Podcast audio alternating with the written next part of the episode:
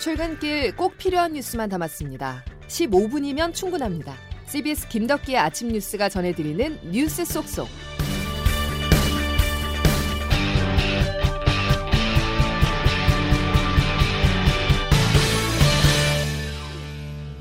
여러분 안녕하십니까? 6월 20일의 김덕기 아침 뉴스입니다. 잠겨있던 빗장이 풀립니다. 다음 달부터 수도권은 6명까지, 비수도권은 인원 제한 없이 자유롭게 모일 수 있습니다.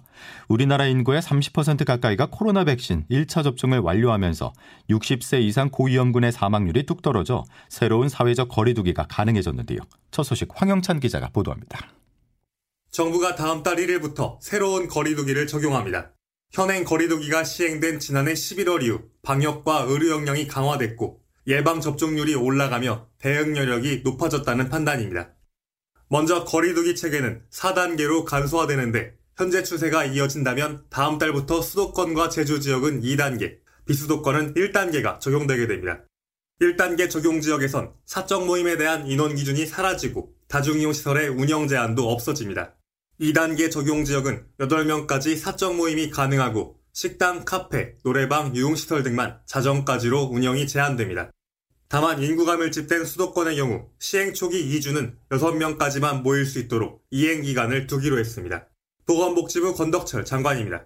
7월부터 새로운 거리두기 체계가 적용되더라도 실내 마스크 착용과 기본 방역 수칙은 철저히 지켜주시기를 당부드립니다. 정부는 이번 개편의 전제가 자율과 책임인 만큼 국민들이 철저히 수칙을 지켜준다면 급격한 확산은 없을 것이라 보고 있습니다. CBS 뉴스 허영찬입니다. 학생들의 일상 회복도 빨라집니다. 조건이 붙어 있긴 하지만 2학기부터 전국 유치원과 초중고등학교 학생들이 사실상 매일 등교를 하게 되는데요. 교육부 발표 내용 황명문 기자가 취재했습니다. 교육부가 2학기 전면 등교에 나서기로 했습니다. 코로나19 확진자가 1000명 미만인 거리두기 2단계까지는 학생들이 매일 학교에 가게 됩니다. 유원혜 부총리입니다. 오는 2학기 개학 학사 일정부터 개편된 거리두기 단계에 따라 전면 등교를 시행하도록 하겠습니다. 사상 초유의 개학 연기 이후 17개월 만에 학교의 교문을 활짝 열겠습니다. 이를 위해 여름방학 중 학교 방역 체계가 강화되고 교사와 고3, 대입 수험생 등에 대한 백신 접종도 8월 말까지 완료됩니다. 고3 학생은 7월 셋째 주부터 재수생 등 대입 수험생은 8월 초부터 접종이 시작됩니다. 그러나 나머지 학년에 대해서는 아직 접종 계획이 마련돼 있지 않아 집단 감염에 대한 우려도 적지 않은 상황입니다. 전면 등교로 방역이 취약해질 수 있는 과대 과밀 학급의 경우에는 학년 단위로 시차 등교하거나 일주일에 4일 등교하고 하루는 원격 수업을 하는 등 다양한 학사 운영도 가능할 전망입니다. 교육부는 2학기에 방역 인력을 최대 6만 명으로 확대하고 유전자 증폭 검사 등 선제적 진단 검사도 활성화한다는 계획입니다. CBS 뉴스 황명문입니다. 사회적 거리두기 완화에 대해서 소상공인 단체는 환영의 뜻을 밝혔습니다. 영업 시간을 연장하고 사적 모임 제한 인원을 늘린 것은 소상공인이 영업할 수 있는 최소한의 환경을 만들어 주었다는 평가인데요. 하지만 다른 한편에서는 한꺼번에 방역을 너무 많이 푸는 게 아니냐 하는 지적도 있습니다. 이에 대한 대답 권덕철 보건복지부 장관이 내놨습니다. 영국 사례에 대해서 말씀을 주셨는데 영국은 충분하게 예방 접종이 이루어지지 않는 상태에서 방역 긴장도가 지나치게 완화되면서 유행 상황이 다시 증가한 걸로 저희들이 보고 있습니다. 우리나라 상황과는 다르다고 생각이 됩니다. 전문가들이 다음 달부터 적용될 방역 체계 개편에 대해서 가장 우려하는 부분은 변이 바이러스 유행 때문입니다. 현재 세계 각국은 인도에서 유래한 델타 변이로 인해서 방역 조치를 다시 강화하고 있습니다. 국제부 장성주 기자입니다. 현재 델타 변이가 확인된 곳은 우리나라를 비롯해 영국과 미국 등 전 세계 80여 개국에 달합니다. 기존 코로나19는 물론 영국발 알파 변이보다 전파력이 60%나 강한 것으로 알려졌는데 신규 확진자의 91%가 델타 변이 감염자인 영국은 모든 방역 규제를 해제하려던 계획을 취소했습니다. 독일과 프랑스, 이탈리아 등 유럽은 영국에서 입국하는 사람들에게 음성 확인서를 요구하고 자가 격리를 의무화하는 등의 규제를 강화했습니다. 또 포르투갈은 델타 변이 확산으로 수도 리스본의 이동 제한 조치를 내일까지 실시합니다. 중국 선전시에서는 델타 변이 감염자가 확인돼 항공편 700편 이상을 취소했습니다. 미국은 델타 변이를 우려 변이에서 관심 변이로 경계를 한 단계 높였습니다. WHO 세계보건기구도 델타 변이가 세계적으로 지배종이 되는 과정에 있으며 이 과정이 상당히 진척됐다고 경고했습니다. 한편 인도에서는 델타 변이가 코로나19 감염이나 백신 접종으로 만들어진 항체를 피할 수 있다는 연구 결과까지 나와 우려를 키우고 있습니다. CBS 뉴스 장성주입니다. 다음 소식입니다. 정치권 등판을 일주일 앞둔 윤석열 전 검찰총장이 잇단 악재에 부딪혔습니다.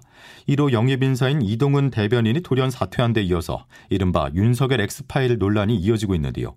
국민의힘 이준석 대표는 큰 의미가 없는 내용을 담고 있을 것이라고 일축했지만 엑스파일의 내용에 따라서 정치적 파장은 더 커질 수 있습니다. 송영훈 기자입니다. 윤석열 전 검찰총장과 그의 처가 관련 의혹이 총정리됐다는 윤석열 엑스파일은 더불어민주당 송영길 대표가 CBS 라디오 김현정의 뉴스쇼에서 자료를 모으고 있다고 말하면서 관심을 끌었습니다. 정말로 파일을 가지고 계세요? 윤석열 엑스파일을? 그런 표현이 아니고 아니 파일을 쌓아놓고 있다 이런 말씀을 아, 어디 검증, 팟캐스트인가 어디서 하셔서 네, 검증 자료를 모으고 있다 이렇게 이해해 주시면 될 것 같고요. 그러던 중 지난 토요일 야권 인사로 분류되는 장성철 시사평론가가 파일을 보니 국민의 선택을 받기엔 어려울 것 같다며 엑스파일을 입수했다고 밝혔습니다. CBS 취재를 종합하면 윤석열 엑스파일은 A4 용지 20장 분량입니다. 언론 보도는 물론 세간에 떠도는 관련 얘기들이 총 정리됐습니다. 눈에 띄는 점은 각 사건마다 이렇게 공격하면 된다. 이런 문제가 있다는 등 정치적 공격 지점과 방법 등이 담겼다는 겁니다. 야권 대선주자 1위의 엑스파일 논란에 벌집을 쑤신 듯 정치권이 술렁이고 있지만 주인공인 윤 전 총장은 작정한 듯 침묵하고 있습니다. 엑스파일이 알려진 다음 날 윤 전 총장 측 이동훈 대변인은 1신상의 이유를 들며 사퇴한 상태. 윤 전 총장이 직접 언론에 나서지 않고 대변인을 통해 일방적으로 자신의 메시지만 전달한 전언 정치가 사실상 대변인 경질로 이어졌다는 평가가 무섭게 엑스파일 논란까지 제기된 겁니다. CBS 뉴스 송영훈입니다. 윤석열 엑스파일 의혹과 관련해서 윤 전 총장 측은 파일의 실체가 있는지도 모르는 상황에서 대응하지 않을 것이라는 입장을 밝혔습니다. 또 이달 말 또는 이 다음 달 초쯤 대권 도전을 선언한다는 일정에서도 크게 벗어나지 않을 것이라고 덧붙였습니다. 여당인 더불어민주당은 대선 후보 경선 연기를 둘러싼 갈등이 벼랑 끝으로 치닫고 있습니다. 어젯밤 여의도 당사에서 비공개 최고위원회를 열었지만 결론을 내리지 못하고 내일 의원총회에서 최종 논의하기로 했습니다. 김기용 기자입니다. 민주당은 어제 비공개 최고위원회의를 열고 내일 의총을 열어 경선 일정과 관련해 의원들의 얘기를 충분히 듣기로 했습니다. 대선 선두주자인 이재명 경기지사를 추격하는 후보들이 경선 연기를 위해 의총 소집 요구서까지 제출했기 때문입니다. 정세균 전 국무총리입니다. 경선 시기를 정하는 것은 당헌 개정사항이 아닙니다. 특별한 사정이 있으면 당무위원회 결의로 조정할 수 있다 이렇게 돼 있거든요. 반면 이 지사 측은 원칙을 강조하며 반발하고 있습니다. 민영배 의원입니다. 분열의 씨앗이 생길 것처럼 비치는 것 자체가 네. 시민들에 대한 A가 아니라고 보는 거예요. 음. 특히 우리 당 지지자들에 대한 A가 아니다. 당 지도부는 내일 의총에서 의견을 수렴한 뒤 곧바로 최고위를 다시 열어 경선 일정을 최종 결론 낼 방침입니다. 경선 일정 조율을 또다시 미룬 민주당은 대신 중앙당 선관위원장을 임명하고 대선 경선 기획단을 띄웠습니다. 선관위원장에 오선의 이상미 의원을 임명했고 경선 기획단 공동 단장에는 강훈식 의원을 선임하는 안이 보고됐습니다. 남은 하나의 공동 단장 자리도 조만간 공개될 예정입니다. 하지만 경선 기획단 구성 보고를 굳이 의총을 열기도 전에 공개한 점은 눈에 띈다는 지적입니다. 결국 당원 당규에 적시된 경선 일정을 그대로 고수하겠다는 당 지도부의 결심이 반영된 것 아니냐는 분석이 나옵니다. CBS 뉴스 김기웅입니다. 김정은 북한 노동당 총비서가 미국 바이든 행정부 출범 이후 처음으로 대화를 공식 언급한 가운데 오늘 한미 양자, 한미의 3자 간 북핵 수석 대표 협의가 잇따라 열릴 예정입니다. 특히 오늘 협의에서 미국 측인 성김 대북 특별대표가 어떤 대북 메시지를 내놓을지에 관심이 쏠리고 있습니다. 한편 제이크 설리번 미 백악관 국가안보 보좌관은 미국 ABC 방송과의 인터뷰에서 김정은 총비서가 대화를 언급한 것과 관련해서 매우 흥미로운 신호로 본다고 평가했습니다. 지난주 목요일에 발생한 경기 이천 쿠팡 물류센터 화재는 아직 꺼지지 않았습니다. 물류센터라는 특성상 1,500만 개가 넘는 택배 상자를 소방관들이 일일이 하나씩 확인을 하면서 잔불 제거 작업을 하고 있는데요. 이런 가운데 오늘 사고 현장에서 순직한 고 김동식 구조대장의 연결식이 엄수됩니다. 조태임 기자의 보도입니다. 자기 자신보다 동료와 후배의 안전을 먼저 생각했던 김동식 구조대장.